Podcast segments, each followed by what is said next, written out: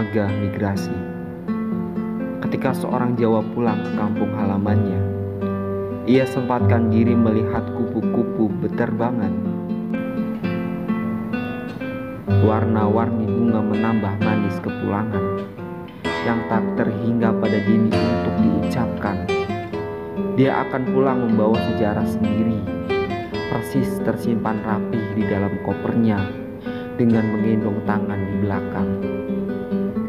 Seluruh nafas terhela ke atas langit ketika hujan menyembur dari biru di sana.